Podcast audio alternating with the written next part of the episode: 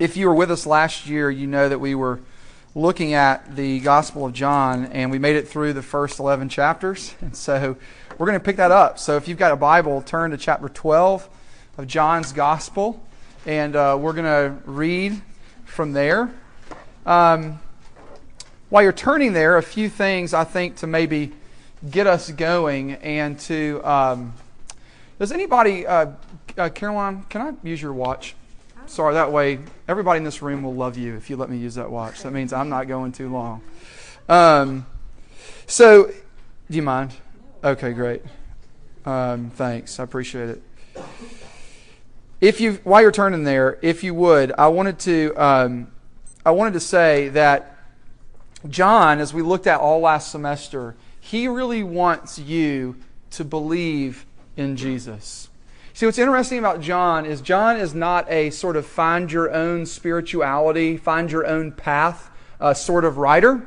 Rather, he really is writing with a bias. He is, he is not unbiased. He wants you to believe. But in order to believe, John knows something about us, and that is that we need reasons to believe. And so, therefore, throughout all of his gospel, John has put on display who Jesus was, what was he like, who, what, what sort of person was he? He puts also on display what Jesus does, what happened with his life and his death. Then also, he tells us about what Jesus taught as well. That is, the message that he came to bring. And I just want to say, all semester long, we're going to continue in that. Now, listen, I hope you'll come back because we're going to look at it. We're going to continue to unfold and take a look at this as the most controversial person in all of human history, this man named Jesus called the Christ. And so, I want you to feel like you can bring your friends back. I want you to come back and enjoy it and to find fellowship and community here and to learn as well, especially if you have friends who are curious about who Christ is. I think this will be a great couple of weeks for you to bring them so they might be able to learn more about uh, what Christianity is all about. Before I read, one question How do you know what you are devoted to? How do you know what you are devoted to. Now, I'm not asking what it is. And I don't mean devotion in some sort of exclusively religious sense. I'm just asking, how do you know what you're devoted to? And we are about to read tonight of a woman who shows, who puts on display devotion. Her name is Mary. We heard about her where we last left off. Her brother had died. Jesus had brought him back from the grave. His name was Lazarus, as we read about in John chapter 11. And now we are coming to see Jesus meeting Mary once again in our text. So that's where we're at today. Let's turn our eyes to the page and read. Six days before the Passover, Jesus uh, Jesus therefore came to Bethany where Lazarus was, whom Jesus had raised from the dead. So they gave him a dinner for him there.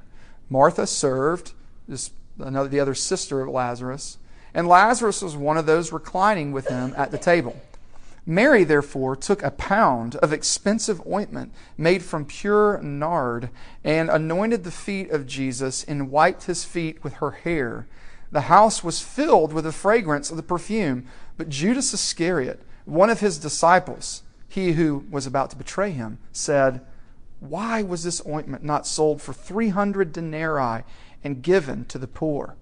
He said this not because he cared about the poor, but because he was a thief. And having charge of the money bag, he used to help himself to what was put into it.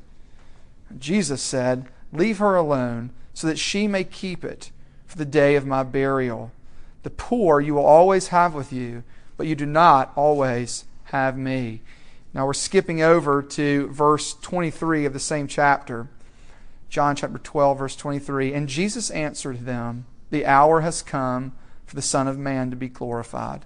Truly, truly, I say to you, unless a grain of wheat falls into the earth and dies, it remains alone. But if it dies, it bears much fruit. Whoever loves his life loses it, and whoever hates his life in this world will keep it for eternal life. If anyone serves me, he must follow me. And where I am, there will my servant be also. If anyone serves me, the Father will honor him. Amen. The grass withers and the flower fades, but the word of our God stands forever. if you would, would you pray with me as we learn about God and ask Him to help us as we understand His Word? Our Father in heaven, we thank you that you have spoken to us, and we ask now that you would, by your Spirit, open our hearts and open our ears that we might understand you. Lord, I pray that you would be with me, that I would speak clearly, and that my students, these friends, would uh, understand. That, Lord, that you would, as we say often, that you would deliver a straight blow with a crooked stick and that you would open up our eyes. Oh Lord, would you pierce us tonight to show us the real beauty of Jesus for who he is and what he has done. We ask that you would do that. We need to hear from you, we pray. In your name, amen. Well, um, entering into this final week of Jesus' life is how John chapter 12 opens up. John's focus now has shifted from his entire life, from John 1 to John 11, and now in John 12 to John 21, we get, it's like one week. Isn't that amazing? That all that space is spent on one week of Jesus' life. And the shift now changes. The focus really shifts to hearing and to seeing with the events around Jesus' life. And we saw from our reading that Jesus said something amazing, and he told us what life would be like if you wanted to follow him. You see, the miracles are over. He's not going to do anymore. I mean, of course, he's going to raise from the dead, which is huge, of course. But he's not doing them anymore, and he's focusing now on what life after him, life following him will look like. And he says these very controversial words. He says this If you want to keep your life, you must lose it. You must lose it. And if you think in keeping your life that you will keep it, you won't. You will lose it. What? in the world is Jesus talking about?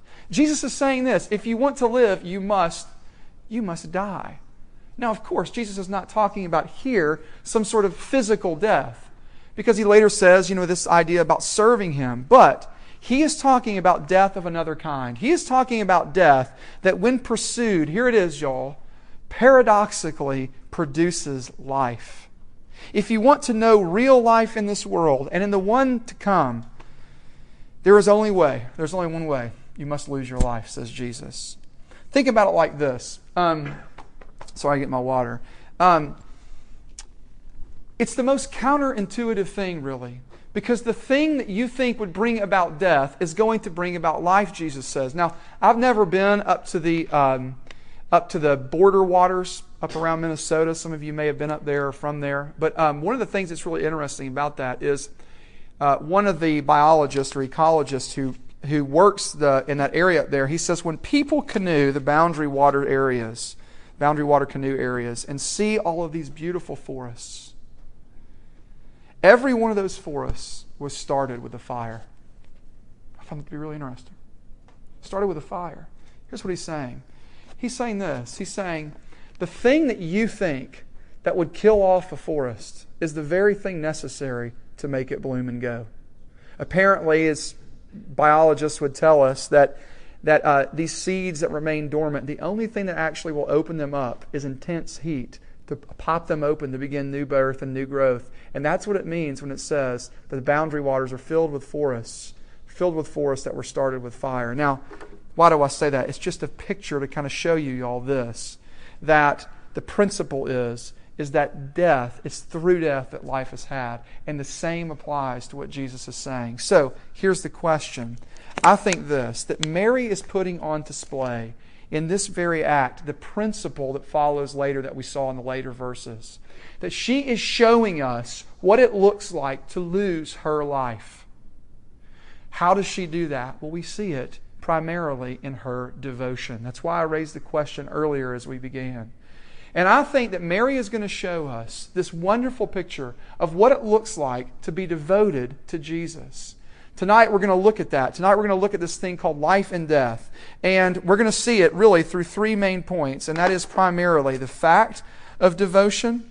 Secondly, a counterfeit or an impostor to devotion. And then thirdly, we're going to take a look.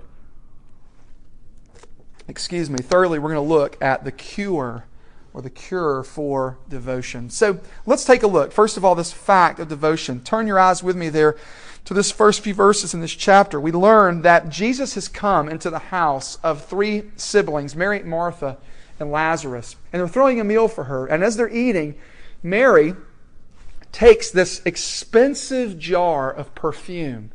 It says that it was worth three, um, well, Judas says that it was worth 300 denarii. Now, a denarii is about a day's wage. So imagine taking 300 days' wages, almost a year's worth of work, and spending it on anything. On anything. A year's worth of your salary after you back out vacation days, right? That's basically what this amounts to. So we see whatever she is doing, she is doing something profoundly costly. But what she does is she takes this oil, she cracks it open, she begins to wash Jesus' feet. Now, if you were a part of the ancient Near East culture in that day where they didn't have tennis shoes, right, and dust was everywhere, that your feet were funky. They were nasty, worse than yours are now. I don't know how bad yours are, but Jesus would have been nasty and filthy.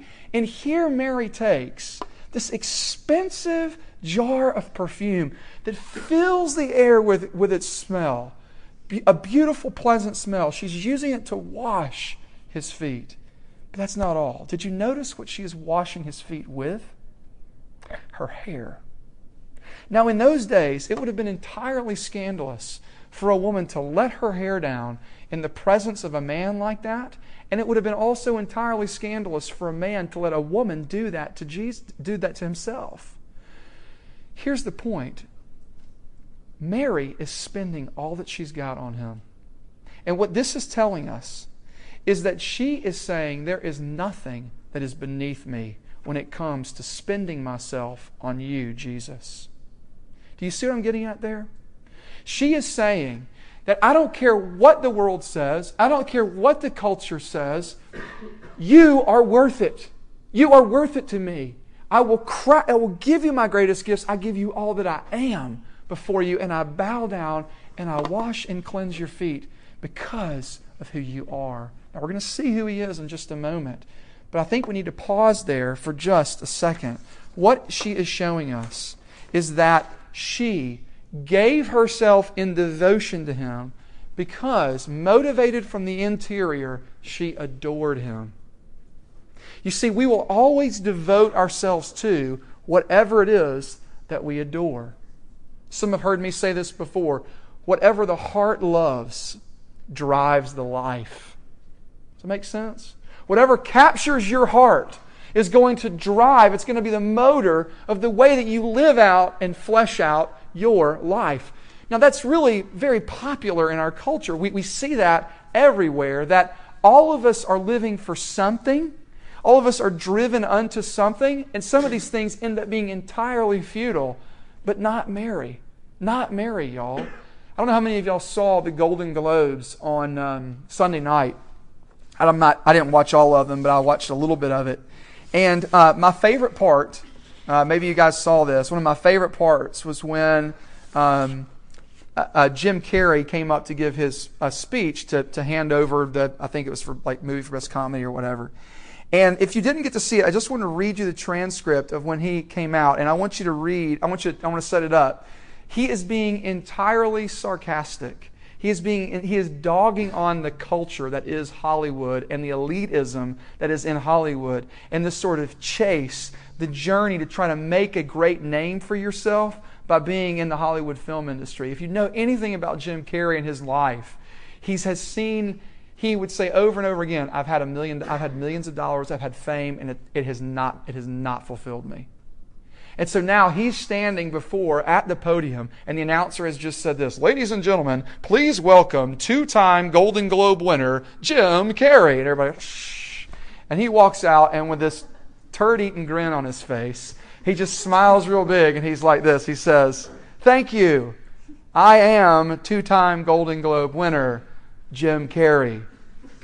You know, when I go to sleep at night, I'm not just a guy going to sleep. I'm two time Golden Globe winner, Jim Carrey, going to get some well needed shut eye. And when I dream, I don't just dream any old dream. No, sir.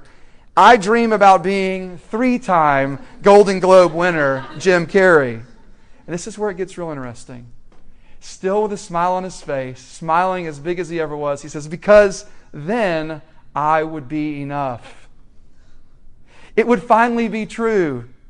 And I could stop this terrible search for what I know ultimately won't fulfill me.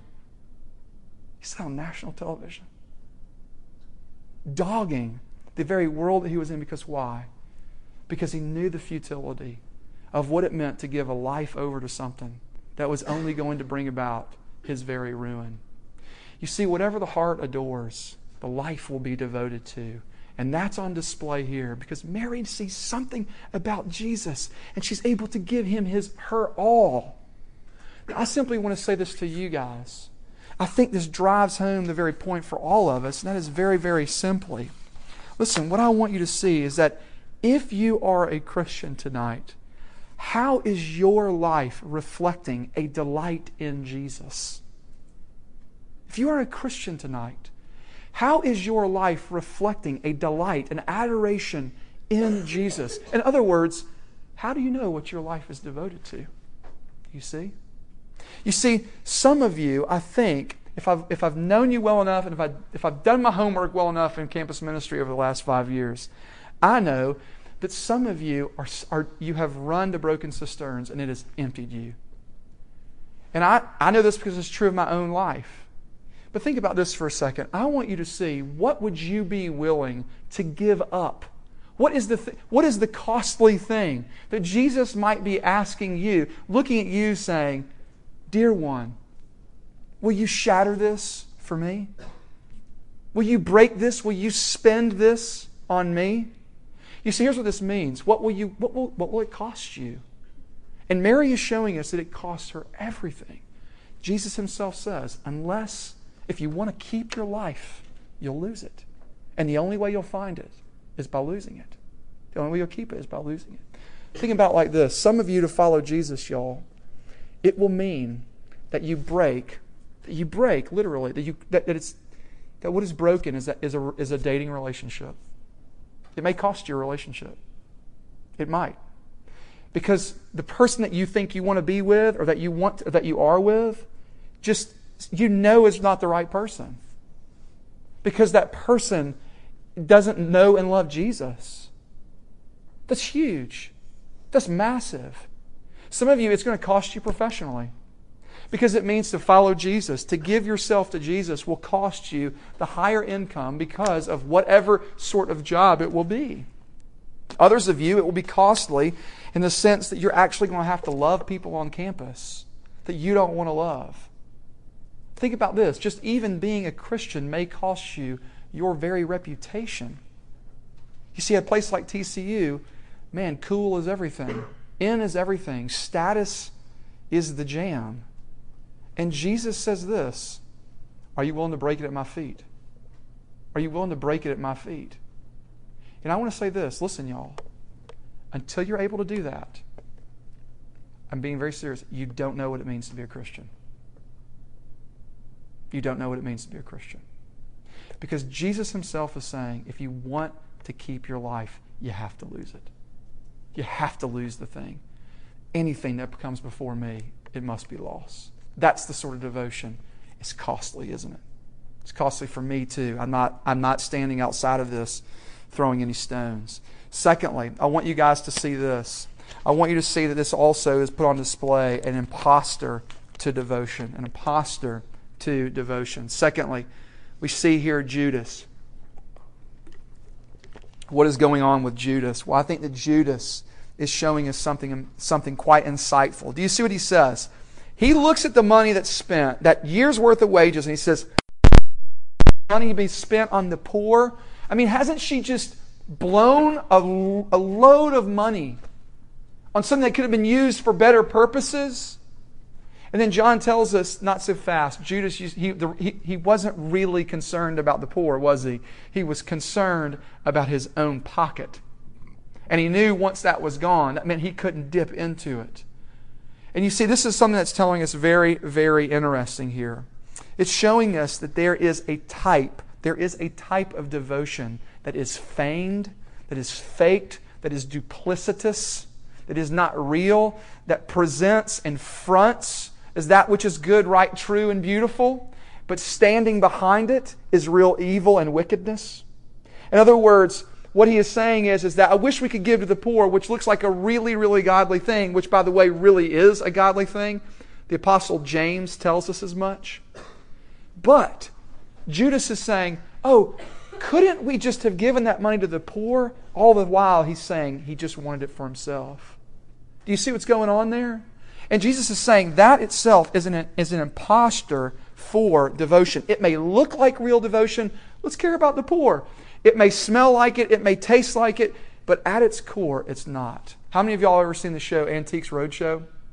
Anybody ever seen it? Okay, cool. It's sort of an old old man show, I guess, but I like it. Uh, my friend, uh, campus minister LSU, talks about it a lot, and uh, he he shared the story with me. I thought was great. He says some of the greatest things about that show is is like when somebody who just brings something in, right, and they're like, sir, do you know what you have? Y'all know what it is? It's like, you know, it's basically these people, yeah, they, they, they, they know, it's, a, it's an object, it's an antique, they're trying to figure out how much it's worth.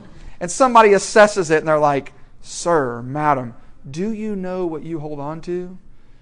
Your, and he's like, yeah, I mean, it's, it's just been in our coffee room for four generations. I don't put my feet up on it. You know what I mean? They're like, sir, this is an ottoman from like King Henry VIII's personal, you know, bedroom, and it is worth $3.7 million. He's like, well, I didn't know that, you know what I mean, or whatever. And the, and the picture is, is that you're blown away by seeing this thing that's really, really worth and value. He said, but also, the even better is the people who walk up in there and they're all snooty and pretentious, thinking they have something. They're like, oh no, this is like a you know this is like the real Mona Lisa or whatever, you know.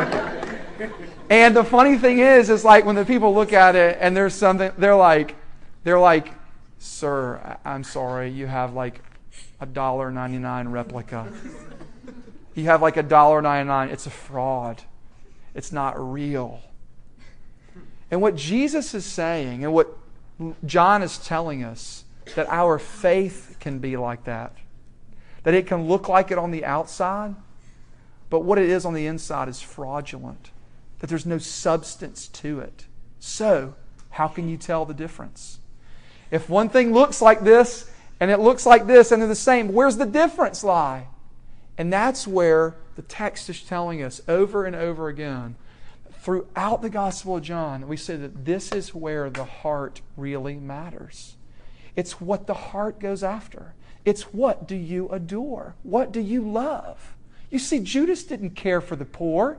Who did he care for? Judas. He cared for himself. And what he was doing was he was floating around this religiosity, this hypocrisy, in the name of true and pure religion. Now, if you think that you're outside and beyond the pale of this, can I press in a little bit? Look what verse 4 says. Did you catch it?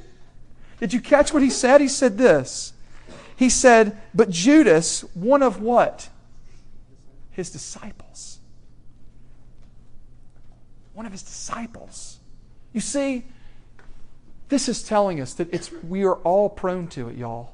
We're all prone to a fake, fraudulent, and a bellyless, as it were, faith that must be fought against at every turn. Now, I just want to say this tonight. I will simply say this it's a, it's a calm, cautious, gentle warning. You cannot keep your life and try to live with Jesus. It will not go. Jesus himself says it. And here's what I mean some of y'all are trying to front Christianity, you're trying to front religion, you're trying to put on a show, and Jesus smells it out. And he says it's fake. It doesn't count. Now, I don't say that because I'm perfect. That's a struggle for me as well. But I want you to know the posture is real. It is this is legitimate. Jesus is not messing around when he's talking like this, you see. And so I just want to say, I gently want to pull us back and say, come clean, come honest, come, come see that there is hope. And that is where we go now to the cure for this misguided and broken direction. Where do we see it? Well, did you see it there in verse 7 and 8?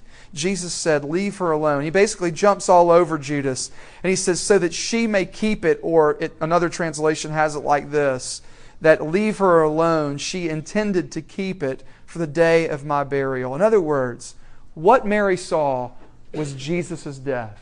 Now, do we know if she saw him being crucified? No, I don't, I don't want to go that far. She just simply knows that something is about to happen to this man that will literally set her free. And it moves her to the core to begin to see that. And so she gives herself to that. And here's what I want you to begin to see tonight that the cure for our devotion is seeing what Mary saw. And what was it? It is the death of Jesus. You see this. She saw the death of Jesus for herself. She saw whatever he was doing as being her liberation and her freedom. She saw whatever he was about to go through as being the very thing that would set her free. And so that is why she's able to break. You see, here's how it goes. Ready? Her heart, her heart was moved by what Jesus had done for her. And when that moved her, her life now reflected it out in the way that she gave of this ointment and the way that she lived. And I simply want to say that's true for you. Here's the good news tonight, dear ones. It, Mary was not a perfect woman. She did not have her stuff together. She was a sinner, just like you and me. She was in need of the gospel, just like you and me. But the wonderful promise of the gospel is that Jesus comes for people who don't have it together, for people who can't keep it together, for folks like, I don't know, maybe you and me right? And so I don't know what your struggle is. I don't know what, how, you know, as I said earlier, I don't know what your break was like. I don't know what your first semester was like. But I just want to say this come to Jesus. He knows how to deal with your mess. And you say, well, I could never do it. I could never do it. He can't deal with me. Oh, get over yourself. Quit putting your own opinion of yourself on a higher pedestal than what Jesus thinks of you. Well, I can't do it. I mean, what if I were to screw it up? What if I were to blow it? I mean, I, I just know I'll blow it. What do you mean blow Jesus, when he saves people, he saves them at their worst. How are you going to get worse? You see? How are you going to, are you going to be worse off? Jesus says, Come. This is the cure for your devotion to me. Here's why. Because did you see it right there in verse 25? He says, Whoever loves his life loses it, and whoever hates his life in the world will keep it for eternal life. Dear ones, do you know how you can lose your life? Because there was one who lost his life for you. Do you know how you might be able to find your life? Because there was one who lost his life for you. And that is the profound hope of the gospel that Jesus Christ looks at you and he looks at me and he willingly loses his life so that you might be able to lose yours to follow him. Listen, y'all, here's the great hope. Some of you think if I were to follow Jesus, that means it's going to take away all my fun and I'm going to have a sucky, crappy life for the rest of my life. You don't have to raise your hands, but I know you think it. And here's what Jesus is saying You have no idea. You have no idea what it means to follow me. You think, you, you think you're going to be bound if you hitch your wagon to me? I'm going to tell you something. You're going to know freedom like you've never known before. You're going to know freedom in ways that you couldn't even begin to imagine. So come. Come to Him. Y'all, we're going to continue to look at the Gospel of John all semester long. But here's what I want you to see the only way that you'll ever give yourself to Him is if you first see on the cross how He has given Himself for you and how He does so willingly. When you are at your worst, this is what Jesus does. Well, will you pray with me? And uh, ask God to help us remember these things. Oh Lord, help us tonight, we pray. We ask that you would make these things and that you would take them and that you would make them to be true for us. Lord, help us. Help us to see who you are and draw us into yourself, we pray. In your name, amen.